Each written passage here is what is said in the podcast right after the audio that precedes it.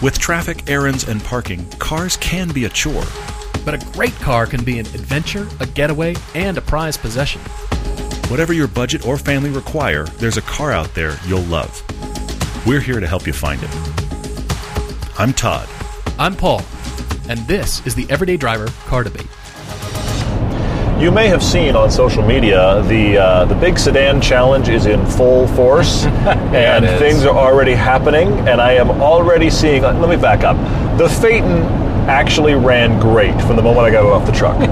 That's the point of selling the car. Hey, you bought the car, it runs great for about 5 minutes. Well, but I actually drove it a lot from when I got it off the truck. I mean, you heard the story about the policeman. Welcome back to the podcast, by the way. You know what, let me stop real quick. We are in the middle of a road trip today. That's why it sounds like it does. We are in the Expedition. We were supposed to be road tripping in the Phaeton. We're in the Expedition because of the story I'm about to say. Yes, and as you heard in last podcast, Paul's driving. We're glad to have the Expedition. It's doing awesome, except this drive is boring. But it's a separate thing. We're with you guys. It's exciting.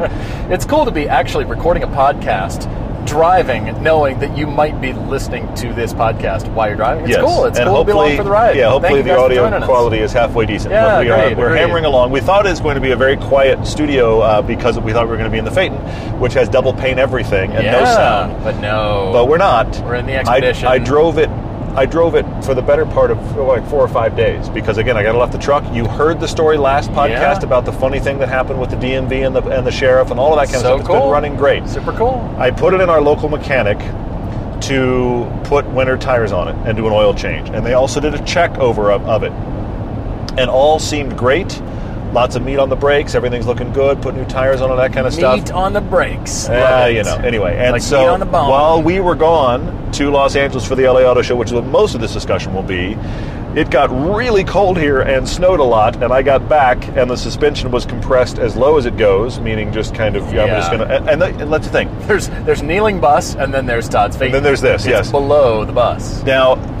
Phaetons are known to, if they sit for a while, they will settle on their suspension, especially in the front. Right. This is another thing. Mine even did on the transport truck. But as soon as we started it, it lifted itself up and settled out, and the suspension's been working. Nothing has been broken in the suspension. Except for now it is. Now. So I took it back to the guys that worked on it, and we talked it over. And the first thing I'm doing, here's the craziness that is the Phaeton. It has two batteries. Both of which are in the trunk. One is designed just to start the car. One is designed to run all the electronics on the car, of which there are tons. The batteries are simultaneously like symbiotic and parasitic. Okay? If the one that's supposed to start the car doesn't work, you can trick the car and ask it to ask the other battery for power, and it will do so. I mean, this is crazy the way this thing works. There's so many little things about this car. It's astounding. You have to know all the tips and tricks and the insider stuff, and you twist the key to the left, and you dance around the campfire, and you rub your belly, and you pat your head. Then it does the thing that you want it to do, whether you're getting into the trunk or the back doors or the fuel filler or anything like that. Yeah. So it does all these kind of things. And what I have heard consistently about the Phaeton, Paul's right, it's just the amazing number of gremlins that are possible. But so many of them relate to one of the two batteries or both of the batteries not being new enough and good enough. So I am having the guys that are working on the car put new batteries in first. Then I have to figure out, do I need new front struts? Which I might, is the thing that every 2004 on the planet is plagued with, is needing new front struts at some point, to the point that Volkswagen even did a recall. That's insane. But the recall that they did, first off, this car is 15 years old. I don't think my local Volkswagen dealer is going to be excited about the recall. No, but they won't even rub their hands together in glee when you bring it in. But the way the recall worked is they would put in new suspension, but they would make the owner, they would put in all four new struts. They would make the owner pay for one. But according to the forums, you're on Maserati Life, I'm on VW Vortex, yo. Yeah, baby. Yeah, so I'm in the vortex. It feels like a vortex right now, I gotta tell you. It's going nowhere good. No, but Volkswagen would pay for three of your four struts, but most people, when they took it into the dealer, the cost for the single strut they paid for was between $3,000 and $4,000. So based on the research I've already done, I should be able to get the front struts, assuming I need them, which I'm kind of planning for it and hoping I don't. Can I do both? Can I hope for the best and plan for the worst? That's where I'm at. Well, that's what we're both doing with these cars. That's what the entire internet is doing, all you guys listening. So thank you for following. I may need struts. Getting crazy. So we'll see. So this is the first thing. And you also have to know, we were going to take this car on this road trip today and shoot the first piece of the car, about the car, while on this road trip. Now I can't because it's laying on its front suspension. So that's what's up with the Phaeton. We'll see. I will, of course, keep you guys informed. This will be also in video form when I do the first review, but I got to get it up off the floor first. Honestly, some of you made stance jokes. This feels worse than any stance car you've ever been in. It's just riding as low as it possibly can, bumping into everything. It's on the bump stops, essentially. Oh, my God. It feels awful. So it's getting fixed, we hope. And well, there'll be many new Phaeton fails and stories. Both videos are going to be coming, guys, on the first drives for both these cars. So that's coming to YouTube soon. In the meantime, the Maserati has gotten its first check engine light. The CEO has lit up the dash. This is why we have these cars. Oh, no. Here's the problem. I mean, of course, I haven't actually checked it yet. Todd's got an OBD reader, so we're going to plug it in and find it out. So anytime you clear a CEL, that doesn't fix the problem. No, that just clears the code, okay? Yeah, the code's cleared. Yeah. So I don't know what it is. It could have been the oil draining on one of the electrical connectors underneath the car. It could be anything, but the car is running more smoothly since I've been driving it more. Yeah. And I was thinking myself as I was driving around, I took it to the DMV to get the plates, to get it registered. Love it. And I'm driving it around town, and it's snowing and cold. I'm thinking, perfect winter car. It's the perfect winter car. Everybody's looking at me strangely like, what are you doing in that thing, man? Yeah, yeah. It's on its terrible summer tires at this point, so we're getting winter tires. Those are ordered. And I was just breaking loose, you know, coming from a complete standstill. The car would start to slide sideways. Seriously? It doesn't just break loose and you're like, oh, I lost traction. The car slides sideways. That's amazing. I hadn't heard that. That's amazing. Just for the crown of the road, the slight crown of the road, it slides into the car next to you. Or, it's no good. It's no good. That's very funny. So I've got this check engine light. Don't know what it is yet. And the scary thing is, it says, ECU, fault, go to dealer. Like, what? That can't be good news. Go to dealer? But no. But I like your contrast, though, with the fact that it's running better than it did the day we drove it away from Vegas. It did. It used to have this weird, crazy rumble, you know, at 3,000 RPM, right around there, and that's smoothed out. That's gone, so I'm really excited about that. I think the fact that both you and I are just driving these cars already, getting some miles on them is good. Not today, and I wasn't about to take the Maserati in this road trip, which we need to tell you briefly, and that is we've been invited by a podcast listener, Robert G. He is the Dean of Energy at University of Wyoming MBA program. I think I got that right, Robert. And he has invited both Todd and I to come to Laramie, Wyoming to speak to the MBA grad class for their business school and also the incoming business school freshmen. So we're driving to Laramie to pretty much explain our story. Yeah. They are actually having the students listen to podcast number 52 in advance of our trip there. So our entire business of Everyday Driver is going to get broken down by MBAs. Hopefully we'll learn something, because what I think may happen here is that... Robert, thank you, and thank you, the University of Wyoming, for having us out. This is crazy. I think we're road tripping. I think there's a real chance that these students, before they listen to the podcast and see all the stuff about the show, are going to be like, "Who are these guys?" And then they're going to do it, and they're still going to be like, "Who are these guys?" Yeah. No. So we'll see. We'll see if this makes a decent impact or not. But we are on our way, so that's cool. The main thing we wanted to cover in this podcast is we just got back from the one-day trip to the LA Auto Show. And thank you to those of you that said hi to us. We actually met multiple people. We saw James and Thomas from Throttle House. Yeah, hey guys. We saw Matt Hogan from Road and Track. It was cool to see him. Yeah. We saw many others of you as well. It was a very interesting day to be, because you're there as press, which means you get more access, but in some cases you still didn't get enough access. Like the C8 Corvettes were locked and you couldn't get in them. Which I can't believe. I don't understand why that was the case. They're going to throw them away anyway. They should just open the cars. I know we sound like spoiled journalists to say that, because if you go on a normal day, you can't get in stuff. But generally everything's open, and here was the C8 closed. The GT 500 was closed. The Mach-E was mobbed. We're going to talk about a lot of these things. There was a lot to see, as always, so that's the primary thing. There's a few questions at the back. Many of them are about the Phaeton, but I think I covered most of that up front. It's all part of the lore. We're going to learn so much about these cars. We are. And answer the questions rattling around in our heads about these cars. Should we do this? Yes. So the quick hits of the auto show that I have to touch on really quickly. You may have seen the Instagram post that was me driving an Alfa Giulia on the ring. They had an Alfa Giulia connected to a set of Corso, and they had the suspension connected to casters, essentially. We think the car was gutted of its drivetrain to make it lighter, because it was on the hydraulics actually at the suspension points on the car. That would pull it down. To actually make it feel like it. And the instrument panel lit up. It was showing your speed. Yes, your speed, your RPM, everything like that. It was a well-done system. Very true. It was really cool. The problem with it was you had 5 minutes a person, and you just got as far as you could down the ring in 5 minutes. Yeah. And everybody ahead of me, I watched them really, really struggle, and I thought, this is interesting. And then I got in and realized the reason you're struggling is because there was a noticeable, not unsurmountable, but a noticeable delay in your inputs. So you had to be ahead of what you actually needed the car to do. And that took some getting used to. And I grazed a wall and would have done the equivalent of taking off a mirror in the first 30 seconds. And then I was okay.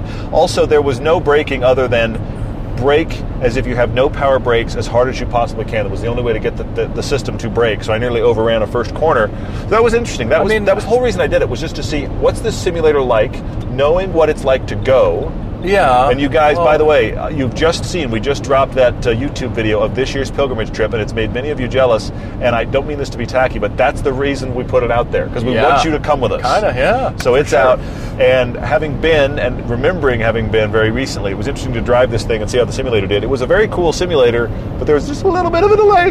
Well, what I don't love about the idea is that it's actually kind of giving the Quadrifoglio a bad name, because people who have never driven the car sit in the simulator and they think, well, that's how the Alpha actually responds. It couldn't be further from the truth. Oh, true. It would be much better. The turn-in on that car is crisp and amazing. Yeah, it's great. The throttle response, the braking, all that stuff, it's excellent. But then when you connect it to a simulator that has a delay, and I'm worried that people are driving this game and driving the simulator and coming away thinking, well, that was all right, but the Alpha doesn't drive too great. No.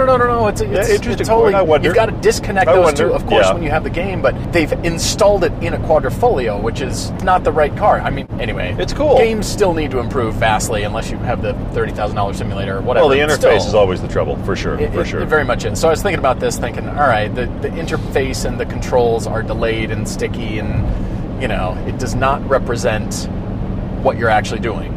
But still kind of cool. Yeah, for sure. You saw some of our snarky comments, some of my snarky comments that related to being at the LA Auto Show. I want to revisit a couple real quickly.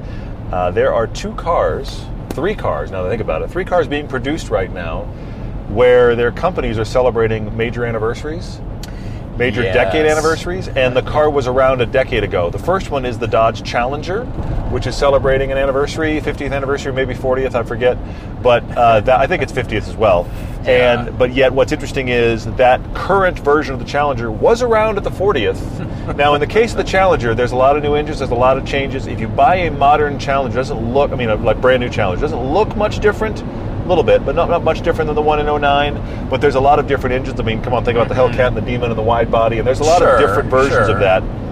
So now we step over to the other two culprits. One is the Nissan GTR, which is celebrating its 50th anniversary, but it also was around at the 40th. That car's changed a lot as well. Then we have the primary culprit, which you saw on Instagram, and that is the Z car is celebrating its 50th anniversary.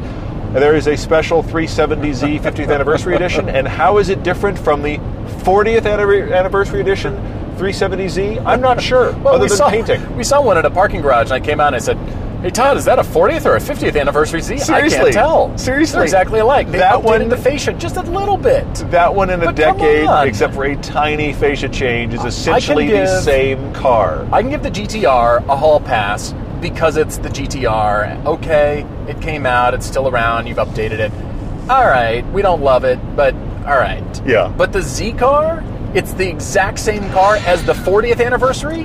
10 years later, look, you could still buy this car. We're here to make observations and tease the car manufacturers and tell you what we're thinking about these cars when it strikes you. Of course, things can change when we drive them, and we're actually walking through the show thinking, all right, that car, what do we put it with for a TV episode, or for maybe that goes on YouTube? Sure. Yep. We're actually walking around kind of shopping that way, but we're also shopping for you guys on the podcast, because when we drive a car and we put it on YouTube as a fast blast, we're always thinking in the headspace, well, maybe we recommend this, new or used, to you guys listening on the podcast. So that there's a lot going on, but the observations, for good or bad, you need to hear some of these cars, and we have a list of things that stuck out. For sure. Since I'm driving, Todd is going to be calling everything out and going to be reading some of the social media questions.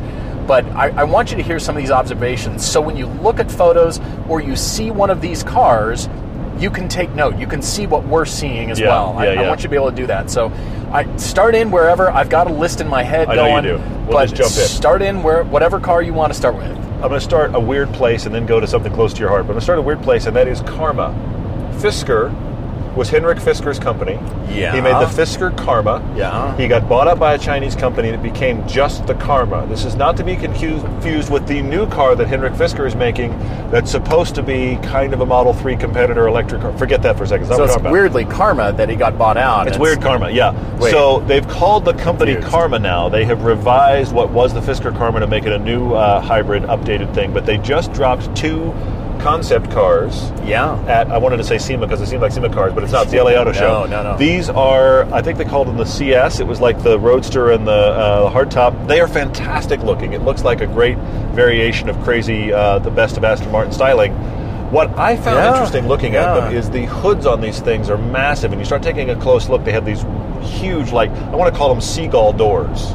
Because they're these long wing doors. Yeah, exactly.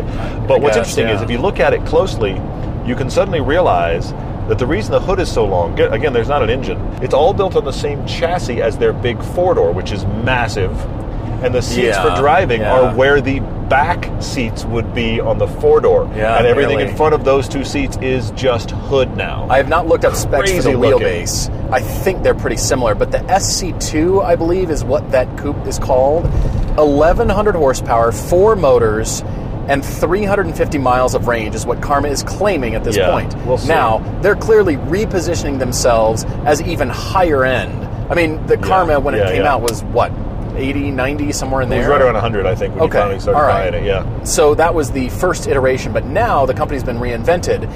And to be honest, I'm giving them a fresh start in my mind. I mean, we all kind of teased Fisker Karma because of, you know, all kinds of reasons. Build quality and the lack of interior space and all this stuff. Yeah. But they've reinvented themselves. They've actually put quite a bit of innovation into these two concepts. Yeah.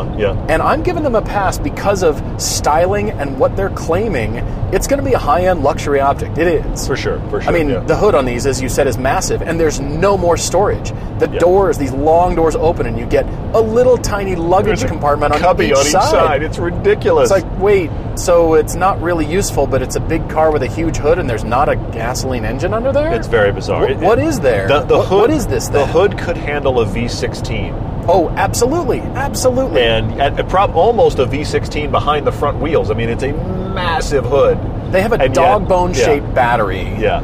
And obviously the passenger compartment kind of fits in the indentations, and then they built the rest of the car around it. Yeah. To be honest, it looks impressive. The construction of these prototypes looks really great, and the styling looks really appealing. So as a luxury item at that level, I wish them all success, and we'll see. I hope. I mean, I have high hopes for it, but, you know, I wasn't feeling the reinvention of the company until I saw these two concepts. I thought, all right, they're still trading on some of the styling, but the SC2, that new coupe, really original, pretty cool. That does look very cool. Okay, now we're going to go something more real and closer to your heart.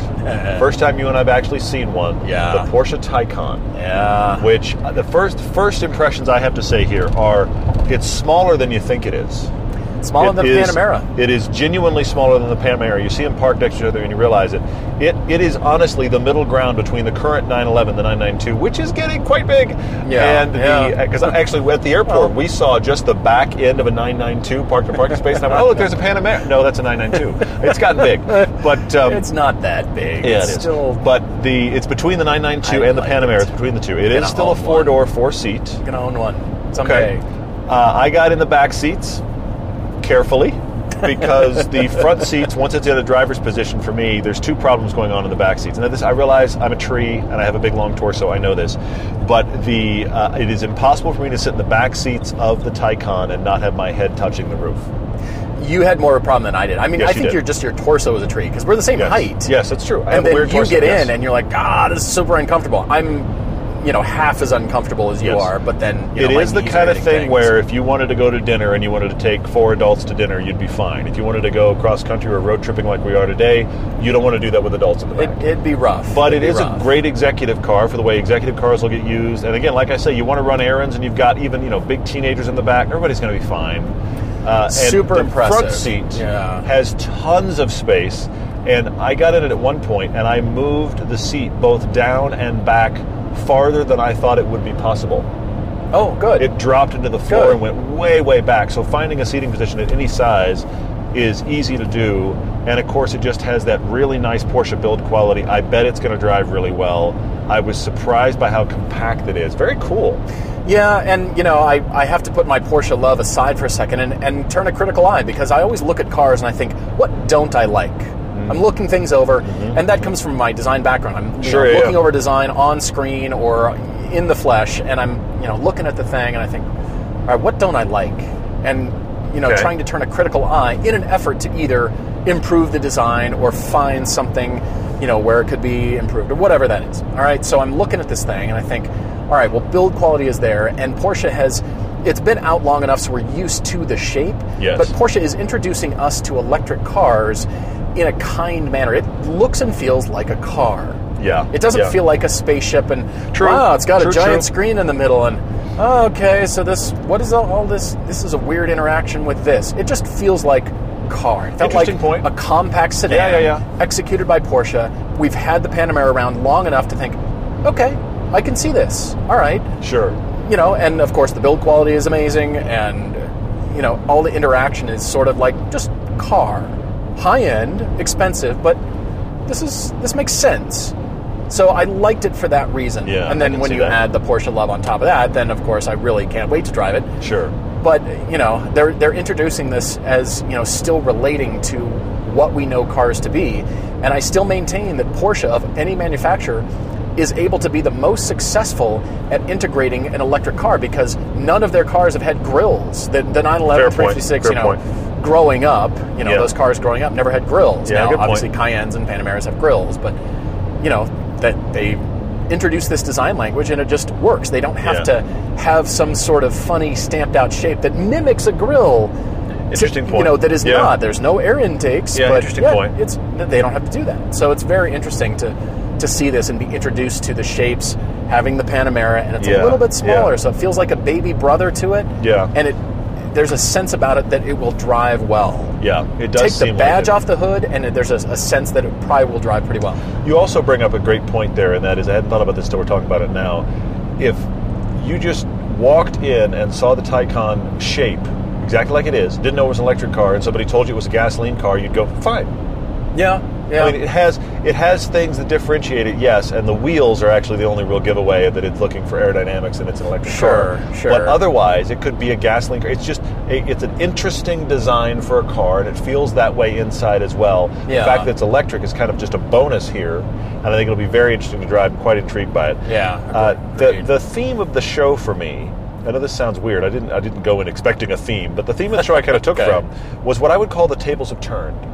Because you and I were talking about the fact that I think we've been going to the LA Auto Show on press days for a decade now. About that. Maybe a little more, but it certainly is a decade solid and unbroken.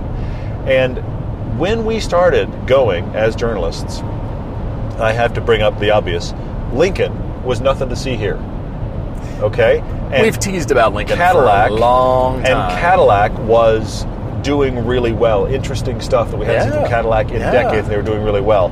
Similarly, Mercedes, we were looking at a decade ago and going, there's nothing here that compels me but a bunch of big engines. Yeah. And BMW was killing it.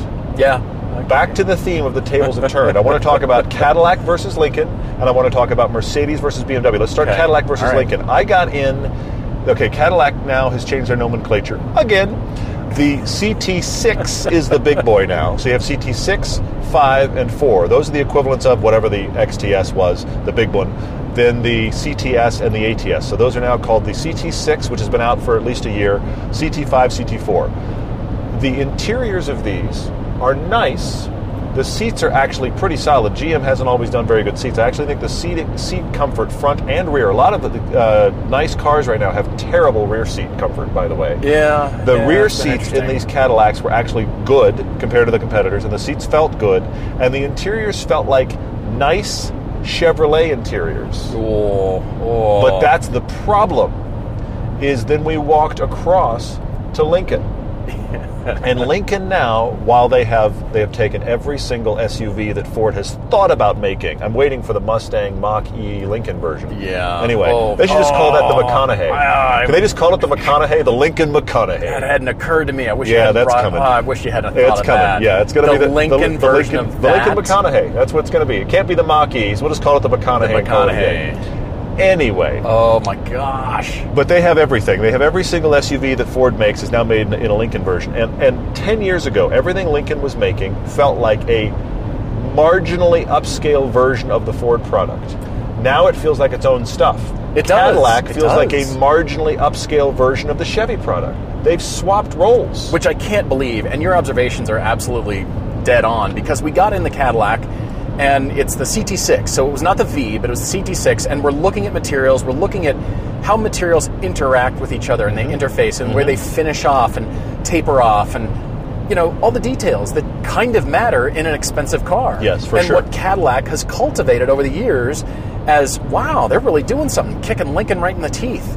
That has absolutely changed. And I'm picking away, I'm looking at interactions and seams, and, you know, touching materials and thinking, I'm not too impressed. This really was kind of a phoned-in effort. There was not a lot going on here. It's okay, but that's not good enough for Cadillac. It's upscale Chevy, and what's interesting is it makes for a nice luxury car, but it doesn't make for something that feels like it stands out or stands on its own, separate from the product line it's connected to, of General Motors. Whereas Lincoln, I think, somehow is taking, because we made an effort to get in the Ford product of these SUVs and then get in the Lincoln ones as well. Mm-hmm. Lincoln has, I'm not saying it's everybody's style. It's actually not my style at all, if I'm honest. But Lincoln's interiors right now don't look like anyone's interiors. They look like just what they're doing, design language. They and do. The materials are very high end. They've needed to do this for a long time. Yes. They finally found something. They don't look like anybody else. And it's easy to look at other automakers and go, oh, well, that looks like something. No, Lincoln's got their own interior language. Their seats are crazy looking. They're very comfortable. You can get lots of different kind of unexpected color combos. Everything is power, feels very high end. It doesn't, it's a little, and this is going to sound weird, it's a little Liberace for me. And half of the audience just went, it's a little who? I'm sorry? Yes. But it is. It's a little Liberace for me.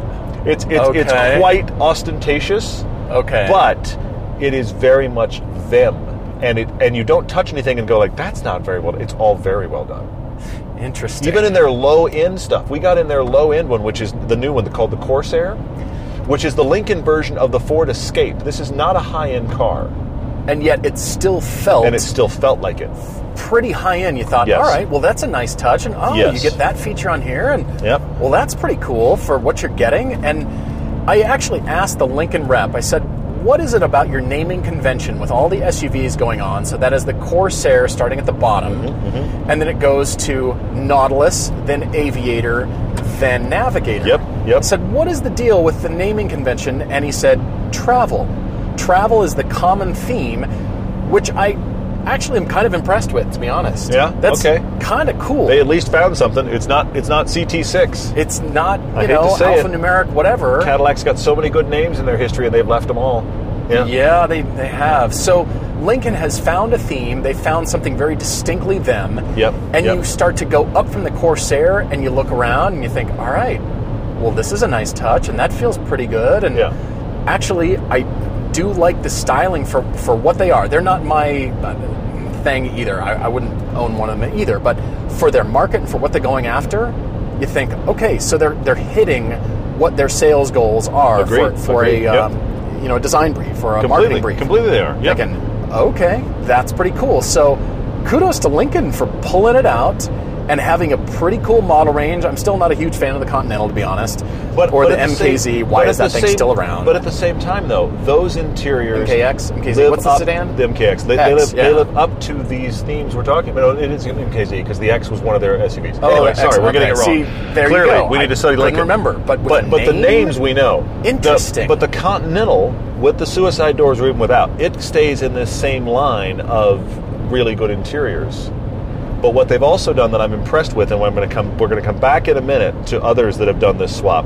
What I'm impressed with is how much they've created their own style, but yet as you step up through the model range, things get noticeably nicer. This has been a struggle for German automakers for a bit, where it's very nice at the low end, but yet it doesn't get nice enough as you step up, and the Lincoln step up, which is very impressive as well. And knowing where to cut it off and how to make that impression at each of the four model ranges.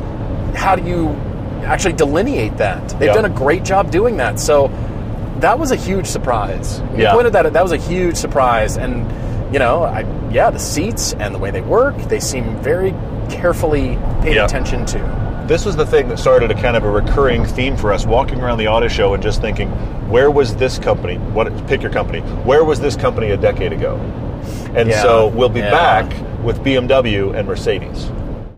So there you are wrenching on your car, and you round off a bolt head, or you strip out a screw head, or the nut you need, of course, is frozen in rust. We've all been there. Now there's a great solution from Rocket Socket, a company which has a legacy of making fastener removal tools with proven technology.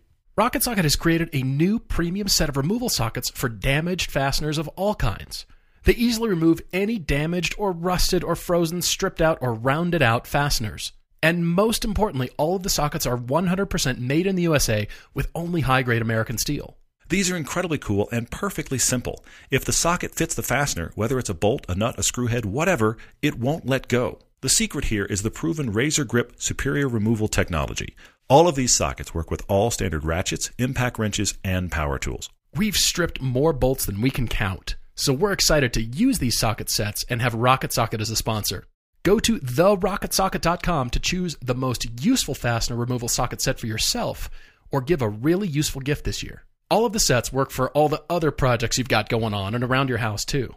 As well as receiving free shipping, you can now use the code EVERYDAY to save 15% on the socket set purchased through the web store at therocketsocket.com. You may not be buying a car right now, but you're probably still looking. We're all looking. We're all looking all the time. And it seems there's always a new place to search. That's why we love Autotempest.com. With Autotempest, you only enter your search one time and you see the results from Cars.com, eBay, all of Craigslist, and many more. Or you can jump over to AutoTrader and Car Gurus without entering anything new. So if you're looking for fun or you need a car right now, don't go all over. Start at Autotempest.com. All the cars, one search. The weather's changing, but the sun is still out and still baking your car's interior. All you need is a custom sunscreen from Covercraft. These foldable sunscreens fit perfectly in the windshield of your car, and they keep your car a lot cooler while you're off enjoying the sunshine or whatever you're doing. I have used these for years, and I'm telling you, I swear by them. These custom sunscreens from Covercraft are available in a whole range of colors, and they're a simple, affordable way for you to keep your car cooler all summer long and protected from damaging UV rays all year long. We swear by our custom sunscreens from Covercraft. It's one of our favorite car accessories. And remember, you can get 10% off your car sunscreen by using the code EVERYDAY right now at covercraft.com, or you can follow the link from our sponsors page. We all have a lot of to-do lists, and some of them get quite long. You know, drop off the dry cleaning, pick up some milk. Here's an idea, though. Let's add save hundreds of dollars on car insurance to that list. And the good thing is, you don't have to drop off or pick up anything. All you have to do is go to geico.com, and in 15 minutes you could save, you've heard it before, 15% or more on your car insurance.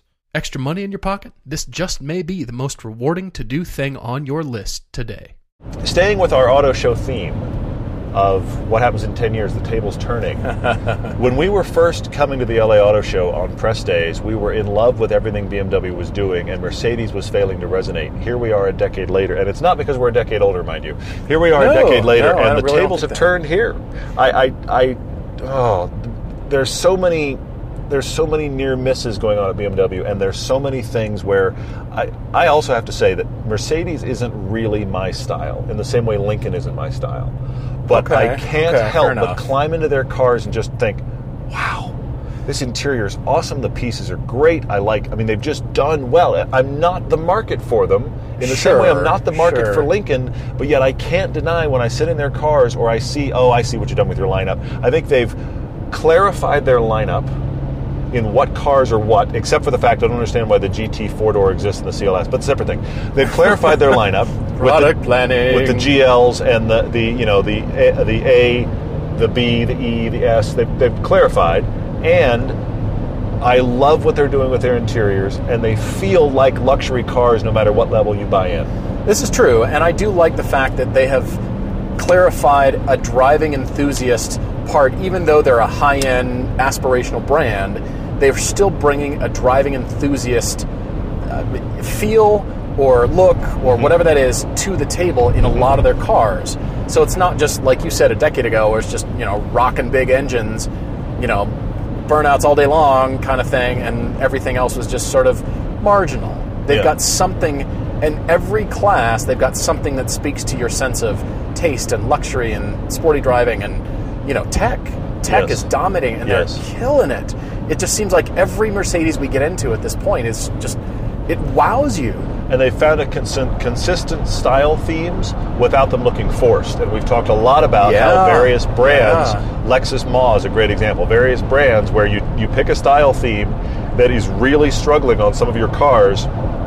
Mercedes is figuring that out right now too. I think they have similar design language. I don't even recognize this stuff as well as you do, but similar design language across all of their models that seems to create a familial sense of style without feeling like, oh, that just doesn't look good on that. Right. Well, like we saw the new Nissan Sentra is just the Mini-Me to the Altima, which is the Mini-Me to the Maxima. Oh, I'll go you one better. Really? The Versa, the Sentra, and the Altima are...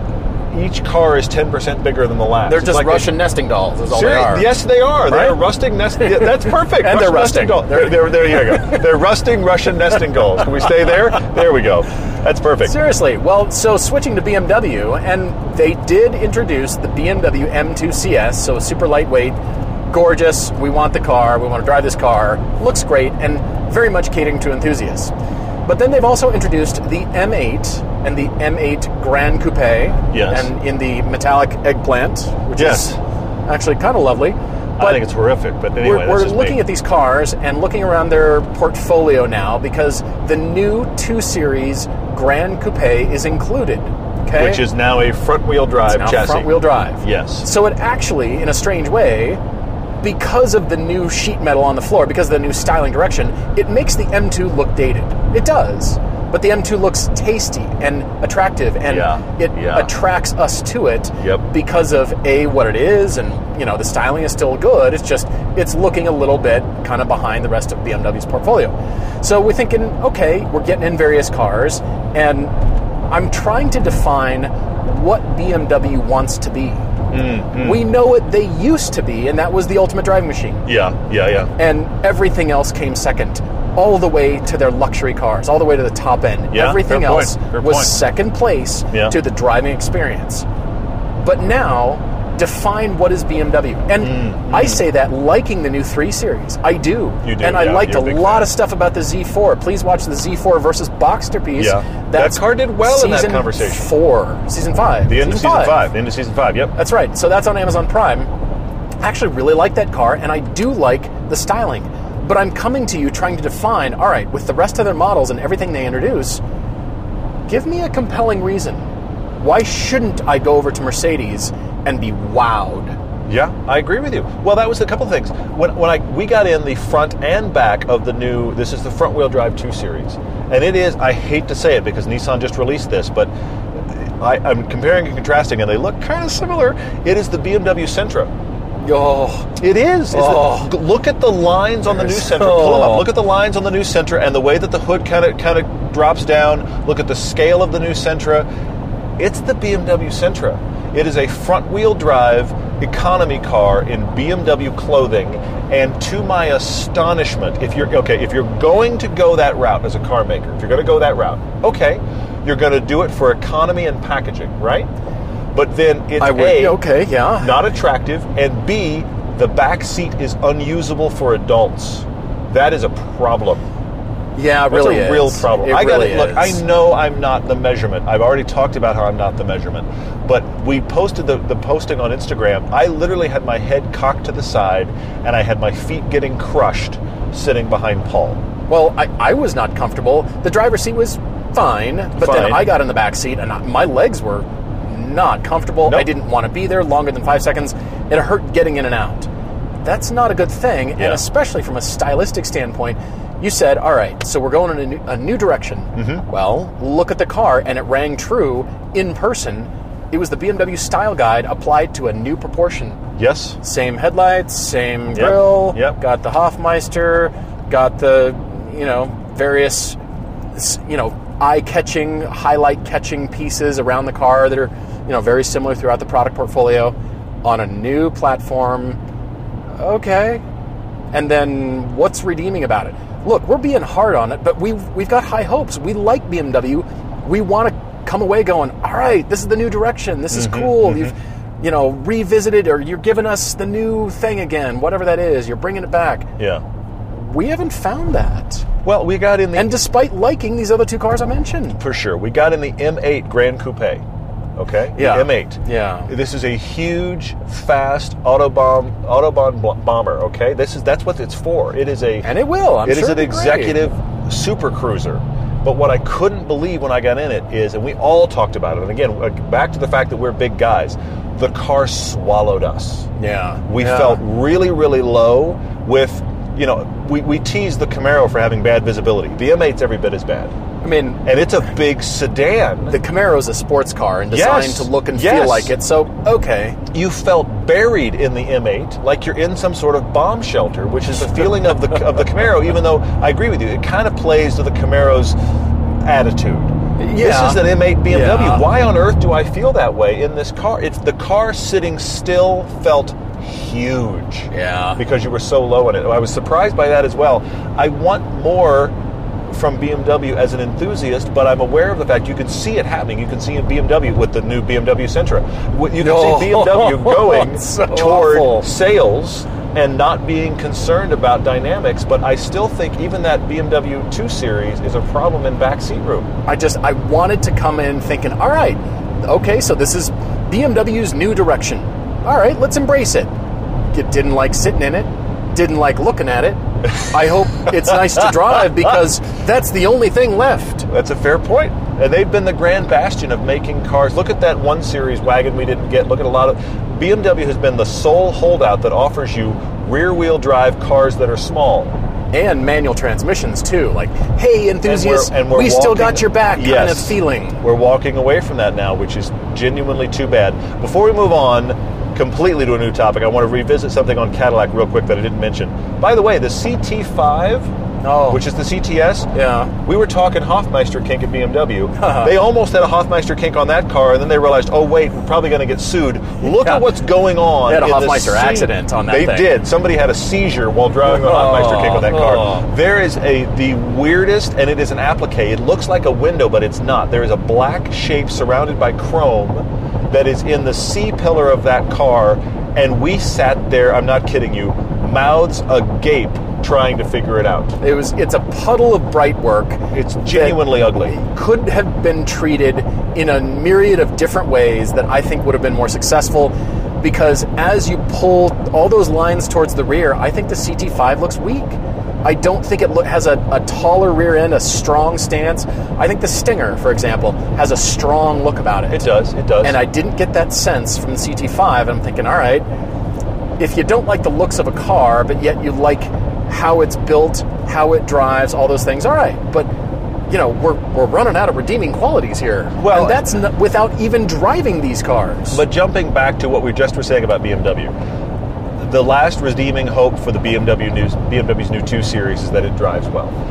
On the flip side, there's nothing left. On the flip side, though, for Cadillac, we know for a fact that GM has some of the best chassis engineers working today. I bet you that CT5 drives really well. I bet you it does too. I hope it does. It's just there's the interior is not as nice as materials as I would like, and I don't understand. It is only on the CT5. What's going on with that C-pillar, bright work, fake mirror window thing? It's weird. Look, you're probably wondering if we're not liking it. and other people don't, how does something like this get made? It's internal politics, it's egos, it's this manager having more rank than that manager. It's all kinds of reasons. It's committees. It's here's what we can build. Here's this is a little bit more cheaper to make. It's all kinds of reasons that come into play. And then, all right, so that design kind of satisfies this. Car companies need champions to push. They need champions in every department to push. And those are the people that, you know, whatever the theme of that car manufacturer is, and we see that manifested successfully in some car manufacturers and not so successfully in others. Excellent point. You're right. You're right. We have two that we need to go into that are hype machines because they have just the mere mention of their names brings out people's thoughts. Standing one, up on the back of your neck. We'll do it in a second. We're not going to get there yet, but one, we're going to end on the Land Rover Defender before we go into questions. But before that, we have to spend some time on the Mustang Mach-E, which we have now seen in person. Yes. Was it you that named it the Mustang Mach-Me? Well, somebody else on Twitter called that out. The Mustang Mach-Me. But I thought about the same thing. That's pretty good. M-O-C-K, I really do like that. Yes. It's there it is on the show stand. So we saw both flavors, the GT and the base models.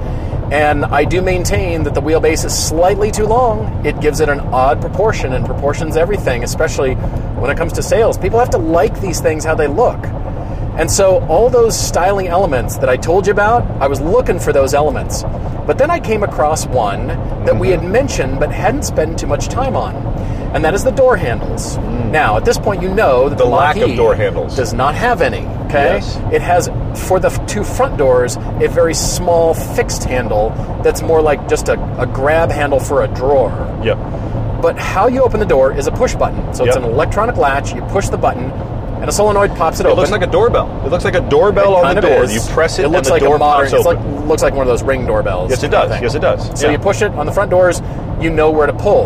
Yep. On the back doors, there's nothing to pull on. Ford explicitly has said, you push the button, the door will pop open for you, and you put your fingers in the seam, and you pull the door open. This is real. This is after decades of all of our parents telling us, honey, don't put your fingers in the door. Yep. You'll get them slammed. You're going to get hurt. Yep. And after, you know, emergency service personnel wanting to get you out of a wrecked car, the first thing they hook onto is the handle to pull it open. If the electrics go, if the batteries die, there's no way to open that door from the outside. There doesn't appear to be. Well, but you bring up the larger point, and that is we literally are talking about a scenario here where we are walking up to doors, crowbar style, and curling our fingers around the edge to open the door. So what about kids? Surely there's parents with kids who work at Ford. And now we're being told you push the button, so you're pushing in on the door that then pushes back out at you to open. Yep. Put your fingers in the door awkwardly, and pull it open. Peel it open, yep. Now, what happens when these cars get dirty? There's going to be a whole bunch of muck and gunk. The handle is kind of the last delicate place to open the door without getting your hands dirty if it's wintertime outside. Okay, forget about that. How about kids? Yeah, I agree with you. Okay, now, I agree with you. The kids are jostling, and they're trying to get in, and they're playing, and they're banging against the car, and and the door pops open, and then somebody accidentally bumps their shoulder back against the door when somebody's fingers are in it. Little fingers in there are going to be the downfall. I'm calling it now. But I do think Ford's going to have to do some sort of change or fix to that, because I just think that's also isn't usable. That is a weird place of all places, because so many times when you and I talk about where we wish the design department would win, this is a place where the design department won, and I am baffled by it. Because why? And I'm coming back to it. For some reason, Elon Musk got hurt by door handles as a child. So none of his cars are allowed to have normal doors. Yeah. Somehow, that has leaked its way into Ford. I was talking about how I know they're watching Tesla. That's leaked its way into Ford, and now we have to hate door handles? Folks, door handles work. And now we have... There's a styling element that breaks up the surface. That if you don't like it, it breaks it up. Now we have rear doors on the Mustang Mach-E that do not have a handle of any kind. I'm really concerned about this. I come from the design standpoint. I think, all right, you just want a clean surface. Okay. But, reality and function and you know, people interacting with your car. That takes precedence. Well, I mean, I know we're hammering on this, but it was a really, the minute Paul discovered it, we all started talking about it. We all stood there just shocked. Can you imagine little fingers in the door and they bump it back closed and somebody's going to scream bloody murder and we just started thinking about what we do when we drive these cars for the show too. Usability factors, the daily factor, the school run, the coffee run, the pile the kids or the grandparents or whoever in the back. This is, we started thinking about those factors and thought that is a huge oversight in the name of, hey, look at us, we did something cool and crazy and futuristic, which brings me to the other styling at large. Seeing it in person, I'm baffled this is called a Mustang, because the only genuine Mustang, recognizable Mustang style elements I can see on it is the taillights. Yeah. And I said a couple of times, if you think about this is Paul and I standing there with Chance, and you all know Chance, and you all know Chance's Mustang love. But the three of us are standing there, and I made the comment where I said, I don't think it looks anything like the Mustang, and I don't think it's attractive. And Chance instantly said, I like the taillights. But that's the irony, because the taillights are the only thing that looks like a Mustang. It doesn't look like a Mustang. So therefore, what is Mustang DNA? Exactly. What about this vehicle is it just the logo? Mustang-y. It's just the logo and something to talk about. I suppose and sequential taillights, I guess. It's all marketing stuff at this point. All right, so let's move on. Well, I had one other thought. Okay, all right. Was being here in the winter made me think of this, because you made a comment as well. Electric cars, I still feel like, are being designed for nice climates. I do too. What happens I think they need to spend time in the muck? What happens when that rear door that has no door handle gets frozen shut in the winter? Yeah. What are you going to pull on? You have to get in, climb into the back seat, and use your legs and push the door from the outside. Kick it open. Yes, because everybody on the planet, and I'm not talking your doors frozen in 2 inches of ice. I'm talking about that. Any of you that live in a place that gets cold have had that thing where you pull on the door handle and it does that tiny little creak. You broke a little bit of ice away, but you've got a big handle to pull on. Here's the problem. Good luck. The Mach-E was designed in Detroit. Weird. Good point. Good point. It gets cold and icy and nasty in Detroit. I'm really wondering. I mean, yes, of course, we want to drive it. I'm really wondering about the usability, and we both think that rear door handle is going to come back and need a Ford fix. I think it's going to need attention in a big way, but... You know, when car companies issue recalls, it's for things like, you know, that are fixable. You don't You don't have to collect the cars back to the factories and replace a thing. You have the dealers do that. So are we going to have dealers replace rear doors? That's interesting. Let's move on to the other big hype machine, the Range Rover Defender. And actually, our shooter, Edgar, went to the big reveal the night before, and he was at the big reveal, and the big thing that they were saying at the big reveal, and Edgar enjoyed going, and I was really glad that he could go. Big thing they were saying at the reveal that he was sharing with us is that Range Rover is looking at this as kind of the bottom of their lineup, like the more accessible everyday car for their lineup. It starts as low as $40,000. Now you can get, if you get like the first versions, they start at 65 and go up, but they do start in the mid-40s. And you can get hybrid tech on them. And the other thing that they're excited about is making it modular. How would you like to make your Defender, sir? You know, what pack do you want? There's all these different accessories. I mean, it's almost like Mini Cooper thinking applied to Range Rover. A little bit, although you've heard me before. I caution anybody who applies, hey, it's endlessly modular, and you flip it and you reverse it. And, you know, reversible belts and jackets and shoes and all that stuff doesn't sell. It just doesn't. But I want my thing to be the thing. I know. They're going very modular. So I caution them. You've got a lot of, it's almost like G.I. Joe stuff. It's like, what little extra tech pack would you like to put on your truck? And it has the, the one with it. It's that kind of stuff. It's all that kind of accessories kind of thinking. So they are doing that. They are interesting, but then the more we started looking, we came across, you specifically, Paul, a couple things where we went, wait, am I seeing what I think I'm seeing? Look, I'm all for the new Defender. I think it looks rugged. I think it looks cool. I like it. Even the exposed fasteners on the inside. All right, cool, fitting. The instrument panel has buckets and cubbies and places to store stuff, and it's going to get dirty, and you can wipe it out. It's going to be just fine. It's the Range Rover Wrangler in many ways. It is. It's very cool. They've done that with Range Rover flavor. It does seem... I talked about how it's a nostalgia exercise. Like, they want to be the old Defender and make people remember that, but they want to bring it up modern, which is hard to balance. I think they've done a pretty good job there, both in styling and in interior. I do, too. The interior does simultaneously seem... This is almost impossible. It seems luxurious, but it also seems something where where if you got everything muddy, you really would be okay hosing it out. Yeah. And that's, I'm amazed they did both. But go on to your other discoveries. All right, so stylistically speaking, pretty cool looking. Yeah. All right, so we sat in it, pretty cool, feels rugged, feels well built, cool, like it. And then I start looking at the outside. You know how Todd and I have talked about piano black plastic, material for use in interiors. When designers discovered this, and the color and trim team discovered this, it got overused. Big time, big time. Because, yeah, it looks great in the showroom and really nice when it's dust-free, but how about in real-life use? Yep. Especially on places that you touch. Now we're finding it used sparingly interiors on places you don't touch. So, okay, they're still, you know, very attractive to your eye. Yeah, yeah, yeah. But if it's, you know, other materials where you interact with the car, great. All right. So the exterior... and roofs, specifically the roof of all the Defenders, are piano black.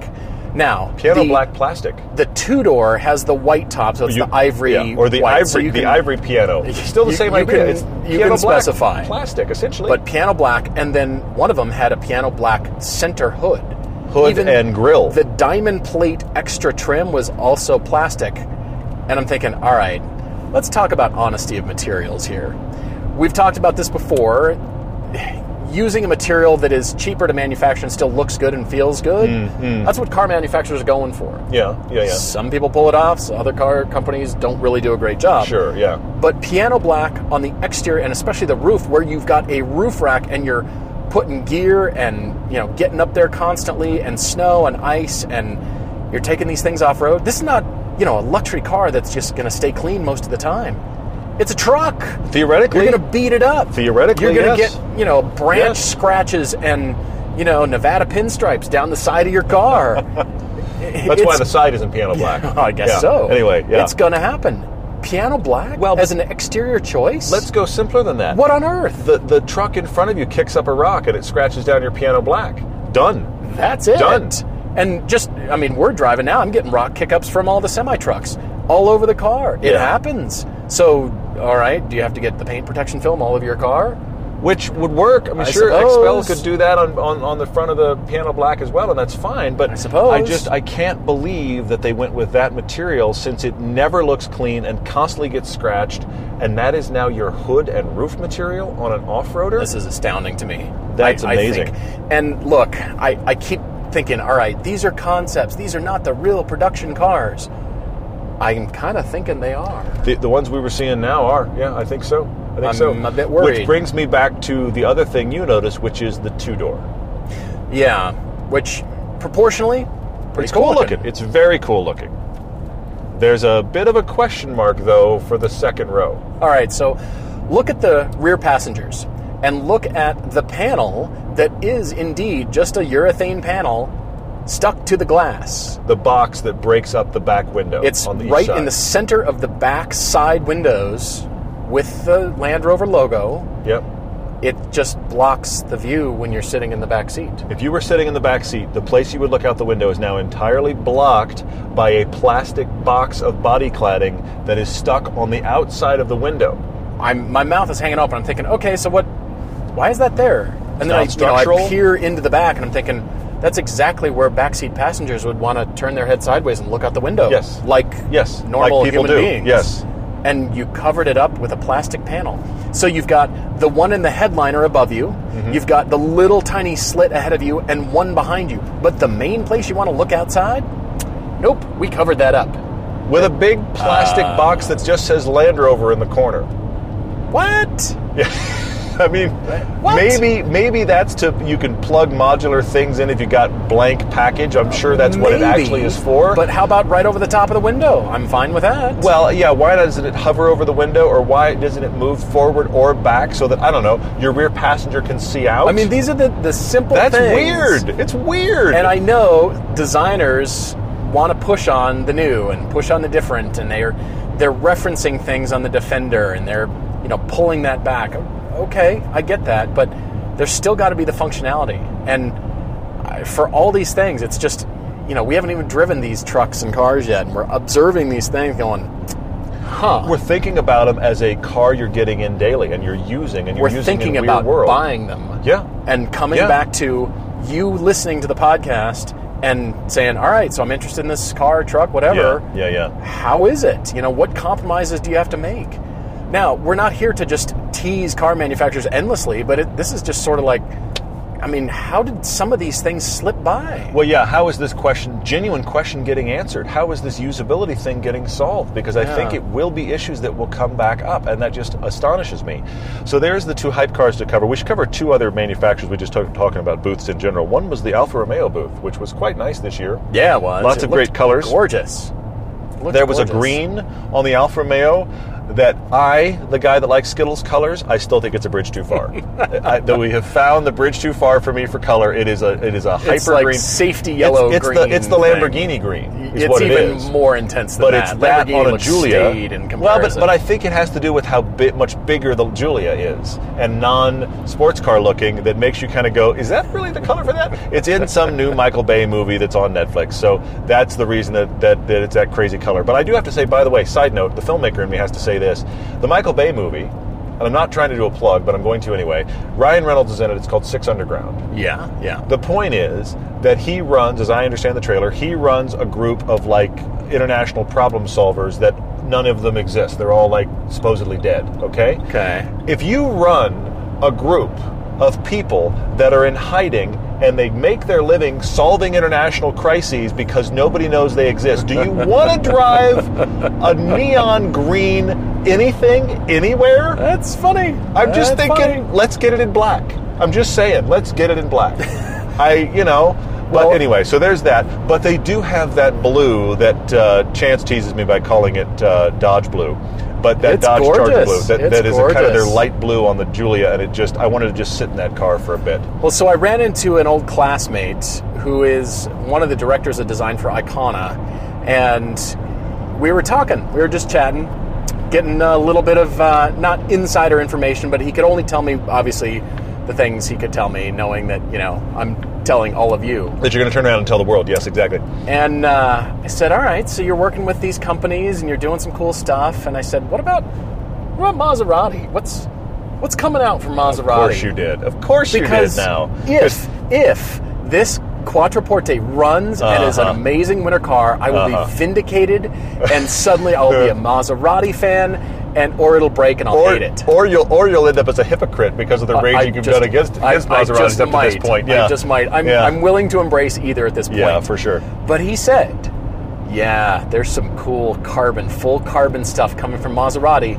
And then today, finding in car news, I found a Maserati prototype that has just been released that looks pretty wicked. Oh, and I'm thinking, I just might be vindicated on Maseratis. They might come out with something that just astounds the car world, and suddenly we all want Maseratis. I don't think any of that's going to happen, but I do. Or this thing will break. I do think you've waded in about neck deep into the pool of Maserati. You're not doing the backstroke like the pool of Porsche yet. But he convinced me. He's like, oh, wading in. There's some cool stuff coming from Maserati. It's like, bad. Sweet, I actually just bought one for $10,900. Actually, you all bought one. You did, guys. Thank you for that. And I think at the same time, I'm sorry.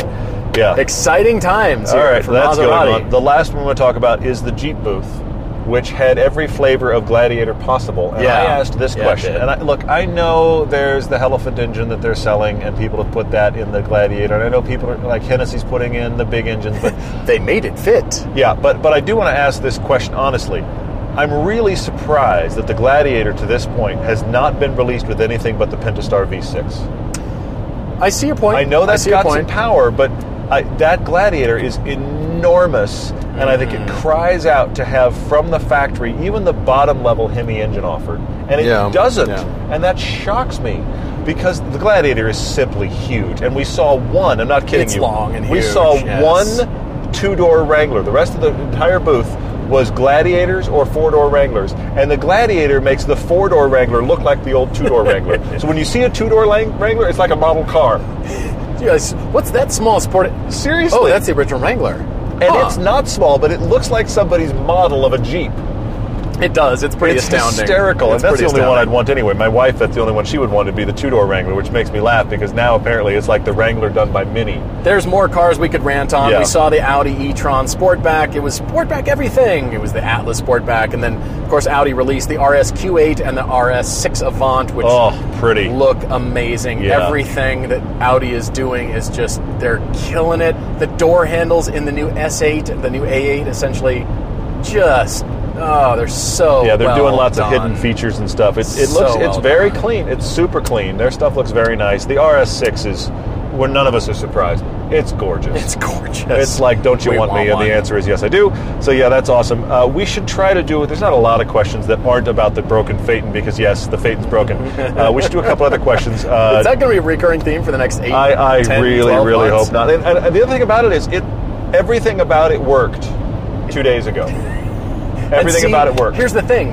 There is no gloating over here on this side. Yeah. There's none because as soon as I do, something's going to go on the Mazda. And you guys have asked, and we are going to keep a running tally so we can understand exactly what's been spent on these cars at every step. We're going to keep a running tally, and we will be sharing that in videos.